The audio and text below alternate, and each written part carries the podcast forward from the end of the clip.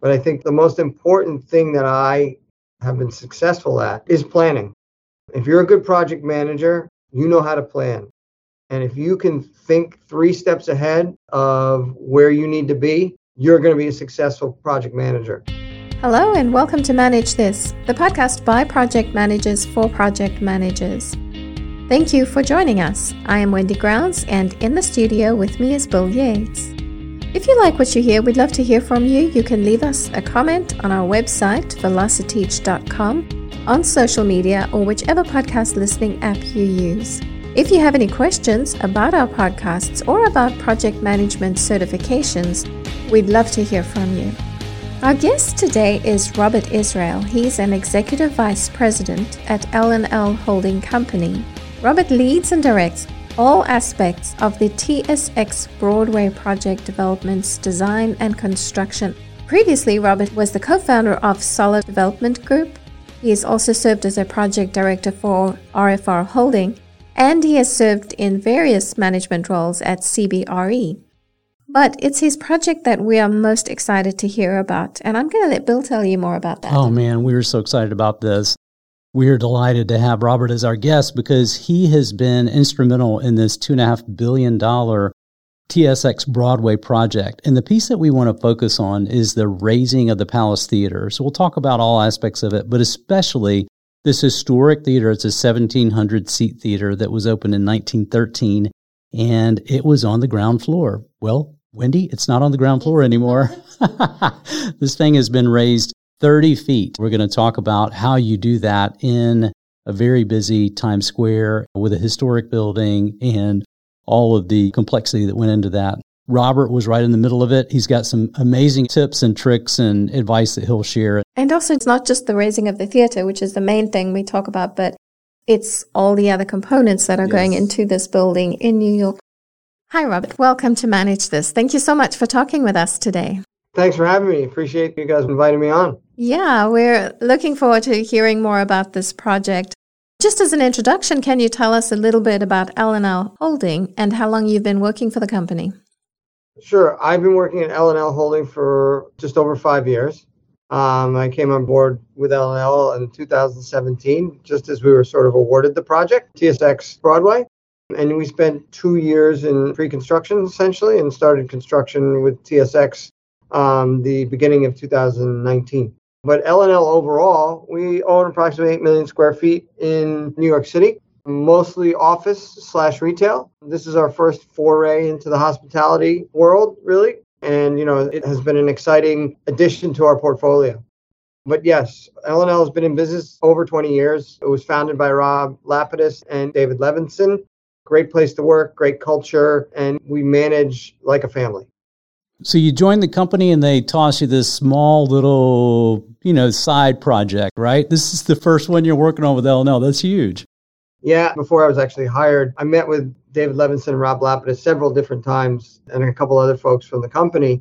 And they actually sent me a set of these plans. It wasn't called TSX back then, it was called 1568 Broadway. And they wanted me to review the plans and come up with some questions and comments relating to the plans when I was interviewing with them. I wouldn't call it a test, but they probably would. And, you know, so I got this set of drawings, which was quite large. I reviewed them, and I had to actually look at the plans multiple times to make sure that I was actually looking at them and reading them and understanding them and interpreting them correctly. It showed us actually lifting the theater. I, I wrote it down several times on my notepad, lifting theater, and you know, now it must be a mistake. No way and, you know, sure enough, I went into a couple of different meetings with them and we were actually going to lift a 1700 seat theater that's landmarked from an interior perspective 30 feet from its original elevation. And we've actually done it as of today. We actually completed it. So, yes, it was quite the daunting aspect and the amount of complexity associated with this project from start to finish. Even as of today, everything we do is complex. So yes, it was a very small project they asked me to step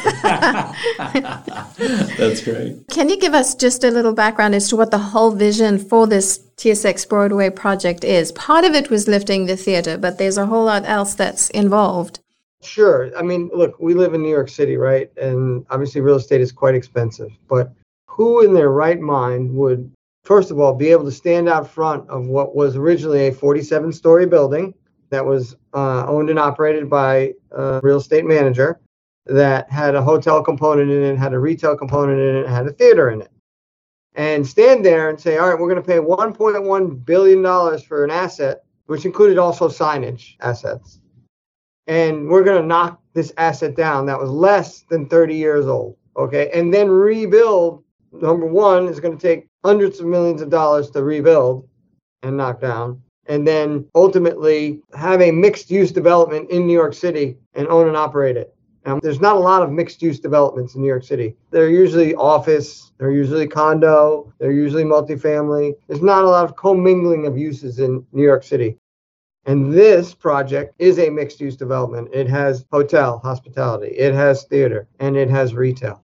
So it is a huge set of complex circumstances in order to just understand and manage and design that so it all works together so that everybody can get in and out of the building safely and that all of the three uses can commingle and operate in a single property and do what they each meant to do. Theater can do performances, hotel can sell rooms to guests. And then this retail is unique because it's not only just regular retail space, but also we've designed into the property a stage space with a opening in our LED signage which by the way is one of the largest signs in the world in Times Square, which has a 30 by 30 foot opening in it. That if you're standing out front, you're looking at a sign, you don't know that there's an actual door there, and it will then open to a stage space where performers will be able to either be performing indoors or then as the doors open can be performing outdoors to the Duffy Square, Times Square world. So a unique part of the property is our stage. That is fantastic because this is the historic Palace Theater. It opened in 1913, and you raised this thing 30 feet. And then through this, one of the things that surprised me was you opened up 100,000 square feet of retail space as a part of this project. The complexity of it is just mind blowing. The vision of seeing, okay, we have had this incredibly lucrative space for retail. If we could just get to it, how can we get to it? Let's raise the theater. As you were looking at the blueprints, meeting with the owners, you must have been thinking, okay, there's a bit of insanity here. How are we going to pull this off technically? Well, yeah. And just to show you how positive we thought the project was going to be, opening up that retail space by lifting the theater was the only way we could do this project. The financial implications of getting that space and making it available to us as a developer, it made the project. Yeah, the hotel is a hotel, it's 600 rooms, it's going to do what it's going to do. The theater we don't own. We bought the right to condo it and then lift it. It's still owned by the Nederlander family. So the retail space makes this project 100%. Retail in Times Square is a unique set of circumstances. Again, if you look at our corner, our 47th Street and 7th Avenue corner, pre pandemic, pre COVID, there are over 400,000 people passing by that corner a day. We're almost back to that now, post COVID. We're probably somewhere between 80 and 90% of that right now. If you walk out in Times Square, you'll see it, you'll feel it. It's back. Tourists are back to New York City. And again, that's one of the reasons that we think TSX Broadway will be one of the most successful mixed use development in New York City. Who are your major stakeholders in this project? Uh, we have quite a few because we have a very complex set of circumstances when it comes to design. We have an architect, Mancini Duffy. We have a structural engineer who designed the base structure of the building, which was Severud. We have Cosentini, who's our MEPS engineer uh, doing all of our mechanical and electrical plumbing sprinkler design. But we also have a landmark theater that we had to renovate and spend you know, over $100 million in renovating. We had PBDW as our historic architect. We had Theater Projects Group who helped us design all of the back of house spaces and all of the specific theater related special equipment that we needed in order for the theater to be renovated and completed you know, it's going to be a pretty unique theater from the perspective of obviously the theater orchestra levels at the third floor of the building, and all of the trap space and the back of house areas are in and around that. But our loading dock is at the ground floor. We have what we call a pit lift, which enables the theater to, when they are loading in and loading out, actually load in the entire orchestra pit in sort of one delivery, I'll call it. When they construct that orchestra pit at the loading dock level, and that, that pit lift raises the orchestra itself up to the trap level so that it sits there in one complete move. We're not moving individual instruments in and out. And when, as many Broadway shows do, the theater does instrument changeouts, especially for long running shows. Literally, they just have to drop that pit and they can change out the instruments in a very unique and efficient way. So the theater projects groups helped us do that. We had multiple structural engineers. Then we had a shoring stability structural engineer because again, one of the other complex design elements of this project is what we call a retained slab project. Now, what a retained slab project is, in order to maintain our overbuilt condition based on 2022 zoning laws, if we were going to build this building today, let's say, or back in 2017 when we filed it, we would have had to build a building, say, 84,000 square feet smaller. But since we maintained 25% of the existing slab, which was approximately 90,000 square feet of the existing building, maintained it in its location, so it couldn't move, it can't be replaced, it has to actually stay there during the construction process. We then are able to, based on the New York City zoning law, maintain our overbuilt condition. We can build a building that's 84,000 square feet bigger than zoning would allow in today's zoning laws. That's huge. 84,000 square feet on a rentable square foot basis is absolutely a monumental amount of money. That's why we chose to do this project like that and that created this complexity and a huge you know cost in order to maintain a um, number one a structurally sound building number two design it in a way that it works for us going forward and number three while we are doing the work maintain safety for all the men who are doing the work. That was howard shapiro and associates. They were our structural stability and shoring engineer. You know we spent millions of dollars of, of money to shore and make sure that we were doing this work correctly in order to maintain those slabs to reap the benefits of that 84,000 feet. That's fantastic. Robert, one of the things thinking of how you orchestrated the collaboration of all these distinct groups, the different disciplines, you have mechanical engineers, you have uh, historic architects, you have all this brain trust. I see them in a room fighting over what needs to happen, what priorities take place. How did you get everybody to collaborate? What are some of the takeaways you had regarding that? It's a great question. So when I came to I, I pitched to David and Rob that, you know, in order for us to be successful, number one, I needed a team, fairly sizable team. And number two, we needed to collaborate with the design team and the construction team. In order to do that, we made the commitment. We actually created a project site office. It's over 45 seats. It's approximately just under 10,000 square feet. It's in the location's Tower 45. It's approximately two and a half blocks from the site, so very closely located. When we were procuring the architectural, the engineering, all of those consulting contracts, we required full time on site presence by all of the major stakeholders and all the consultants That's that so smart. with our project. That's so in smart. order for us that when we were doing the typical construction administration process of our project and all of the pre-con and all of the coordination, that we did not lose time if you're involved in many typical projects and you don't have the ability, the budget, or the vision to collaborate like this, projects are delayed because of the lack of, I wouldn't say lack of collaboration, but just lack of ability to work together quickly and efficiently. So, you know, we have 45 seats here that are filled every day and have been filled for the last three and a half years. Plus, I'll give you the, the way I kind of gauge on how many people are actually working on this project every day. I have a holiday party every year. The guest list is about 150 people. That's how many people who are intricately involved in this project every day, approximately 150. So that's how we collaborated. It's a firm wide thing. We've taken this model and sort of pushed it out to all of our other major projects that we're doing right now. We all have a large site office presence with full time architectural and engineering presence in those offices and sit directly with the contractor with the project team. That's such a, a smart setup for L&L. I would encourage you, I'm sure you guys are doing this, take lots of pictures, lots of videos of what's on the walls, what the space looks like, because that's going to be something that will be important for you guys to uh, duplicate on future projects that are of this size. That's a great idea, having people on site like that. Yeah, yeah. We totally understand that firm yeah. is bought into that at 100%. Briefly describe these 34 pillars the hydraulic lifts that took place to move this uh, 1700 seat theater up. You know, we don't have video going here, so I just want people to get the picture from you, Robert. Just describe how you guys did that. Yeah, so remember the theater was at ground level. There was one basement level that was original to the theater.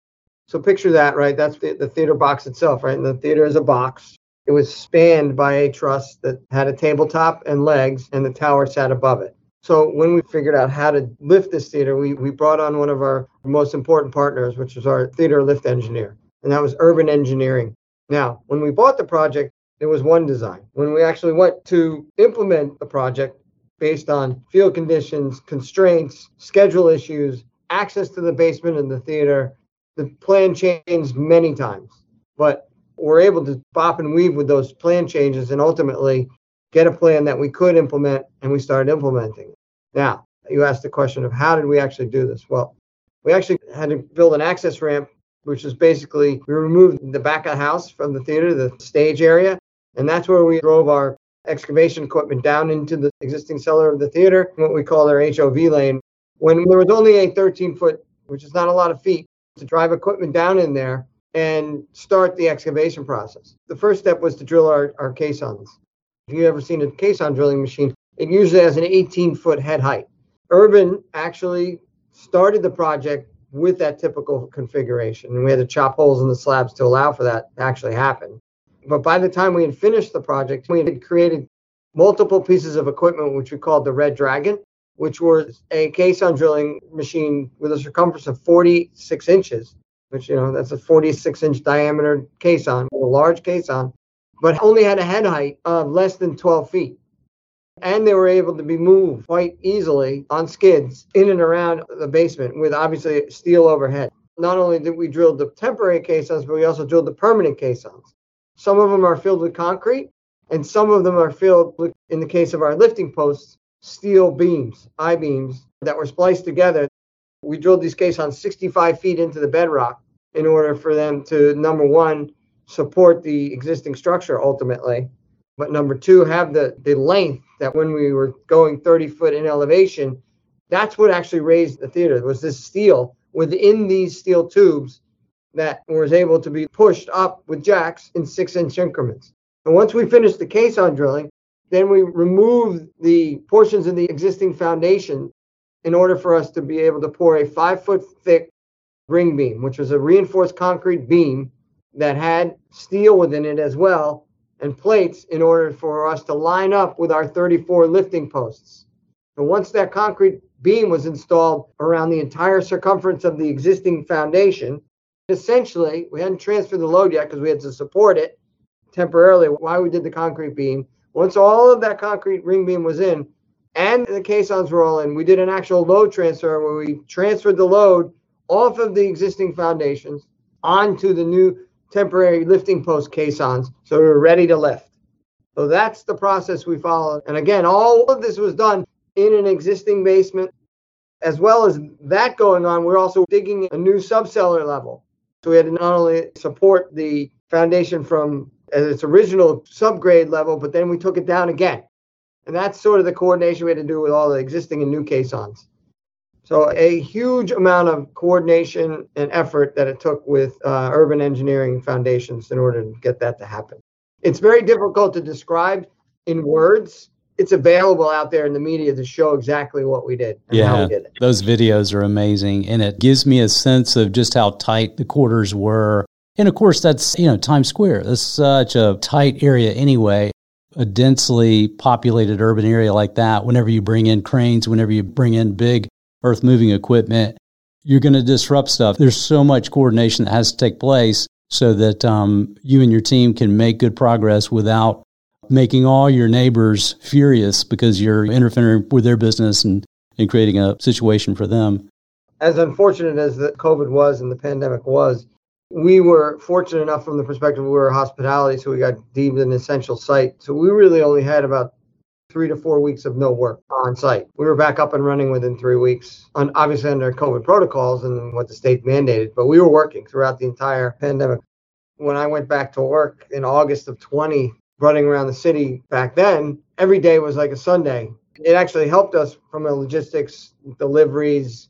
I mean, there are other challenges, supply chain, manpower, but your point about Times Square being a hugely logistical issue for construction. It absolutely is, and it is now back to where it was. But back then in 2020 to say 21, we had a bit of a pass when it came to logistics. So, how did that affect your timeline? Were you able to stay within the timeline? Although we were deemed an essential site, although we were allowed to go back to work. We definitely felt the pain of COVID. We, we did take a delay because of the COVID related issues that we had. You know, we shut down, we had to make the building safe because we didn't know how long we were going to be shut down for. Then we had to get people back to work and redo what we had made safe. So we ended up with a fairly substantial delay when it came to the overall COVID impact based on what we had to do and how we had to do it, even though we were working. We weren't working as efficiently as we, we would have been if we had just had no COVID issues to begin with. Let's hear from Kevin and Kyle. What have you guys been up to? Thank you, Wendy. When you start a project, do you create a communication plan and a stakeholder management plan? Not really. Have you been doing so? I find it to be a very helpful practice, especially if you want to streamline team communications. Communication is the glue that keeps everyone together. Basically, in a project communication plan, you're outlining what, when, and how you share information with your team and stakeholders. You have a written guide for things like status updates, task related questions, meeting details, and so on. This reminds me of something I read. George Bernard Shaw said the single biggest problem in communication is the illusion that it has taken place. So, having a good communication strategy can help to solve most major communication breakdowns before they happen. It establishes expectations for everyone involved in the project. If you think about it, you may have some stakeholders who want to receive more regular email updates, and then you may have some team members who are more comfortable with texting if a task is time sensitive. It could cause a communication breakdown if you don't have everything properly laid out. Communication plan will establish these professional boundaries and project expectations. You can safeguard your client management and maximize the chances of delivering the best project to meet the needs of the organization. I know Velociteach has a great insight course called Project Planning, Communications, and Stakeholder Management. This course covers all the components of communication and stakeholder management. It has helpful lessons on managing communication methods and relationships with key stakeholders. You will also find some downloadable templates with example content and the Stakeholder Analysis Assistant tool. Thanks for the chat, Kyle. Thanks for that info, Kevin and Kyle. Let's go back to our podcast. Robert, one of the areas of this that uh, was fascinating to me was the timeline for the lift. You know, obviously, once you get everything in place, you don't just hit the button and, and let's just move this thing up. You have to do it very gradually. And I understand that uh, tilt became a big four letter word for you. You and some other team members were monitoring that tilt to make sure that it stayed within the, uh, the quality specs that you guys knew would lead to success. Talk to me about that. How stressful was that for you and your team as you guys were monitoring that lift? Yes. So, as far as the lift goes, when we were ready to lift, we had a whole protection element that we performed in order to protect the theater and make it ready to lift. Not only the structural piece, but remember, we have historic plaster throughout this theater that we had to preserve. And we went through a huge monumental effort to preserve the plaster and prepare it to be lifted. Because again, we're lifting this this whole structure, 14 million pounds, 30 feet in the air. And landmarks required us, as well as the theater owner, to make sure that their jewel was protected. So prior to any of the lifting, we created a sign-off process. Then, when we were actually ready to lift, we did it in two ways. Because remember, we're lifting a building that was a separate building, but we all know when a building is built over and there's an overbuild, it's not truly separated. Yes, there's airspace, but ultimately there were still things that we could see that were problematic to release the theater from where it had been and get it on its journey. So we decided together as a team that we're going to bump what we called the bumping of the theater, which basically was going to lift it the first six inches. And you know, there are over 50 people in the site that were specific to the lift. That includes manpower for urban to make sure the jacks were operating correctly, technicians to make sure that our digital control center of the jacks was operating properly. And then there were over 25 consultants in various areas of the theater, below the theater, in the theater, above the theater, to assure that as we lifted this theater, after we lifted it, they went around in every six inch increments, we'd do an investigation of the entire theater with all of these consultants to get their conveyance that we were allowed to keep lifting. So, you know, we did that six inch bump there were some sounds in that theater that I wouldn't want to repeat of the theater releasing, steel banging, but we made it through with little or no damage. Um, when we did the first six inch bump, it was a historic moment, obviously, for the project. And then we did that bump and we actually stopped for about three weeks to do some more demolition above the head to finish the pocket. And then starting at the end of January, we moved forward what we called the production lift, which was lifting until we were done which took approximately six weeks to lift in the six inch increments. I think the most we did was 39 inches in a day. Robert, this reminds me just having all those different groups that are responsible for a specific aspect of this project. You know, getting the okay for launch, it, it reminds me of a NASA launch and just the kind of the classic scenes from the 70s, the Apollo missions, where you have to have every group give the green light, raise the thumb, and saying everything looks good, go for it. That's a very like coordinated a real estate transaction. Like, you know, when you're doing a large sale of a building and you're actually getting money transferred, requiring all those sign offs. Similar, but in the bricks and mortar space, people are actually there together. It's more about digital these days. This is actually doing this in hand, standing there. It was a great moment for us. Everybody involved in the project, you know, really took a lot of pride in being able to do this and doing it safely. One of the quotes of one of the interviews you gave, just as I was researching this uh, project, you said this was by far the most complex project that L&L has undertaken. And everything you're describing just echoes and amens that. I love this idea of the project site office and the collaboration that that set up. So important to be near the site and have those seats filled with key stakeholders. There's so many lessons learned that I'm hearing. Are there additional lessons learned that you want to bring out that you or your team have picked up on that you'll probably use in future projects? I, I think that the most important lesson that I learned from this project it is that you can never collaborate enough. You can never have enough discussions and, and making sure that all of the stakeholders are at every meeting as much as possible. Now that becomes cumbersome, don't get me wrong, because some of these meetings can be long and drawn out. And a lot of these stakeholders are probably not active during the entire meeting process. But I'm telling you, many times that I was managing issues that came up because of certain stakeholders not being advised or not being involved in the discussion, which they could have been, and it created issues. We managed through them, but that is ringing in my head that you know key stakeholders being advised and being in the know of everything that is going on because even though a project might take three and a half years four years things move very quickly in the project world. And every minute counts especially in a project like this where expenses are high. And again making sure that i check the boxes or my team checks the box with making sure that all of the people that need to know an issue has come up and get their opinion. We don't end up doing something that ultimately we have to redo because they brought up an issue that nobody thought about and they're actually right that's really the biggest lesson learned that I have. That we collaborate really well, but there can never be enough of it. Robert, you've worked some incredibly complex and impressive projects. I can't let you go without asking do you have any advice for project managers who they may be early in their career, they may be middle or near the end, and they could use some inspiration or a tip from you? What would you share? I've done this for around 28 years now started out in the construction business directly, working for a large contractor and worked for large real estate companies, worked for large owners. I would tell you this our industry is, is a very talented industry and it, it spans all types of people, all types of backgrounds, all types of education. But I think the most important thing that I have been successful at is planning. If you're a good project manager, you know how to plan.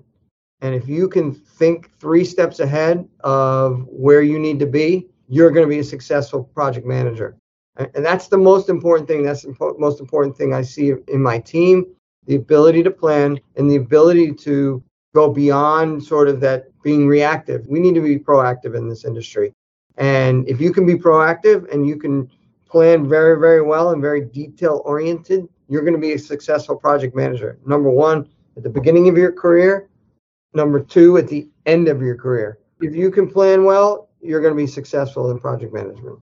I think that's definitely stood out in the whole of this project. Everything you've said is just reflected on the amount of planning and just how well this project has been planned. And I think that speaks to its success. How can our audience find out more about your work and about this project? Where can you direct them to? You can Google TSX Broadway. We have our own website. There's lots of things out there on the internet all of our media, most of it is on our website. You know, so TSX Broadway is trademarked by us. That's the easiest way to get information out. Robert, thank you again so much for your time and just sharing your expertise with us. I know you're an incredibly busy man. You have a project site office that you need to attend to. Thank you for having me. This was great, a great discussion. Thanks so much. I appreciate what Robert's sharing about plans that we start with and then we have to change them. You know, Wendy, I'm thinking of the ocean cleanup project and the description of how they had this big horseshoe contraption that was in the ocean that was going to capture all the plastic and how they went through different iterations because things kept breaking or just didn't work and they had to change those original plans. Also think of our conversation with the guys that uh, worked on the Mercedes-Benz Stadium and they went in depth about the way the roof was designed and how it got redesigned and redesigned and right. redesigned. it never, it's never the original plan. Yes, yeah, yes. So always... that, that flexibility on huge, very public, very visible projects is a great lesson to me. That's it for us here on Manage This. You have just earned your PDUs, your professional development units toward recertifications by listening to this podcast. To claim them, go to velociteach.com, choose Manage This podcast from the top of the page. Click the button that says Claim PDUs and click through the steps. Thank you for joining us. Until next time, keep calm and manage this.